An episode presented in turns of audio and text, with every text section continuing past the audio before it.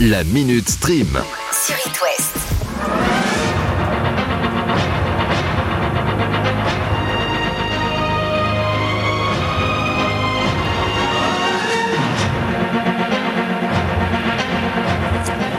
Mesdames et messieurs, bonjour. Un nouveau générique, vous venez de le voir, et un nouveau décor. Il est tout beau, tout neuf. C'est la petite surprise que je vous avais annoncée vendredi. Comme beaucoup de Français, eh bien, nous avons à TF1 profité de l'été. Cette voix, pour elle nous a accompagnés pendant des années. Hier soir, on apprenait tous le décès de Jean-Pierre Pernaud, aussi connu sous le nom de JPP, chaîne qu'il a créée sur LCI suite à sa retraite sur TF1. Et sa carrière à Jean-Pierre, elle a commencé comme ça. Je suis arrivé à TF1 le 6 janvier 75 et j'étais avant euh, à l'ORTF Amiens-Picardie en région. Et par hasard, le rédacteur en chef nommé à TF1, Christian Bernadac, euh, m'avait connu lors d'un précédent stage et m'a appelé pour que j'arrive à TF1. Je suis arrivé le jour de la création de la chaîne.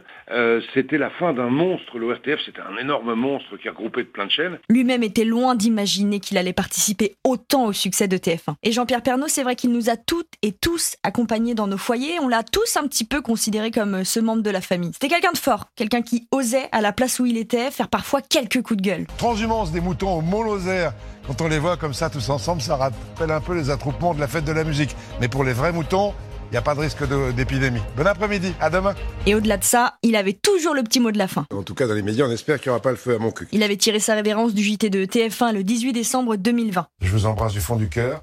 Merci, je vous aime, je vous oublierai jamais. Mais tu sais, Jean-Pierre, nous non plus, on ne t'oubliera pas. Loin de là. Salut mon pote. Toujours en télé, depuis quelques mois, on entend pas mal parler de la fusion entre le groupe TF1 et M6, ce qui fait que deux gros tanks de la télé et de la radio vont faire un seul et même groupe. Mais c'était sans compter sur le groupe Altis qui se mêle à cette histoire. Coucou. Le groupe Altis, c'est BFM TV, RMC Radio et toutes les chaînes RMC, et ce groupe-là a décidé de racheter la chaîne TFX, la 11 sur votre télé, et la chaîne Sister, la 22.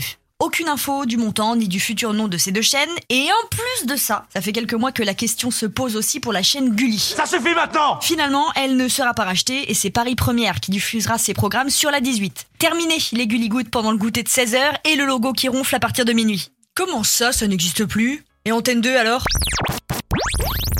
Bah alors On change d'avis? Il y a quelques jours, Thomas Sisley, l'acteur euh, principal de la série Balthazar sur TF1, laissait entendre que la saison 5 était la dernière de la série, ce qui était un énorme choc pour les fans. Tu m'étonnes. Et le gars, peinard, il a dit qu'il avait été maladroit et il s'est repris en disant euh, Je voulais dire que c'était la dernière saison en date, loin de moi l'idée d'arrêter la série. C'est cela, oui, oui. oui. Et pourtant, je vous assure, hein, il a bien déclaré qu'il avait en tête d'autres projets, à savoir le film Largo Winch 3, qui est censé sortir cette année. Et pour Balthazar, il a également dit qu'il pouvait y avoir jusqu'à 10 saisons et que rien n'était écrit. De toute façon, Thomer, écoute-moi bien, TF1 vient de signer pour une cinquième saison. Mais les gars, vous allez trop vite Avant ça, laissez-nous apprécier la saison 4, qui, je vous le rappelle, arrive sur TF1 le 10 mars prochain. Tout le monde en parle. C'est le film qui est sorti hier et qu'il faut absolument aller voir. Je vais forcément vous parler du film sobrement appelé The Batman. Celui avec Robert Pattinson. Bon alors les avis sont noirs et blancs. D'un côté un chef-d'œuvre, de l'autre un énième remake sans grand intérêt. Pour ce qui est de la vie, je vous laisse faire le vôtre et aller voir le film en salle. Je vous le dis tout de suite, il n'y a pas de générique avec une scène cachée à la fin. Donc vous n'êtes pas obligé de rester un quart d'heure de plus dans la salle. Mais avant de voir le film, je vais vous donner quelques petites infos. Avant que Robert Pattinson soit choisi pour le rôle, le réalisateur Matt Reeves a pensé à Daniel Radcliffe. Bon, Harry Potter quoi. Mais il a aussi pensé à Aaron Taylor Johnson, qu'on a pu apercevoir dans Kick-Ass et dans Tenet. Et dans le film, Robert Pattinson joue avec Zoé Kravitz. Oui, la fille de Lenny. Et vous le savez sûrement, Batman est toujours accompagné de Robin, c'est un secret pour personne ça. Et dans ce film, on peut plutôt dire que Batman est accompagné de Gollum, car c'est Andy Serkis qui joue à ses côtés. Et Andy Serkis, il a joué Gollum. Et non, ce n'est pas le frère de Nicolas. Et ce Batman, il fonctionne comme le film Le Joker. Pas besoin d'avoir vu les autres pour comprendre l'histoire. Eh, depuis mars 2020, on entend quand même parler beaucoup de chauves-souris.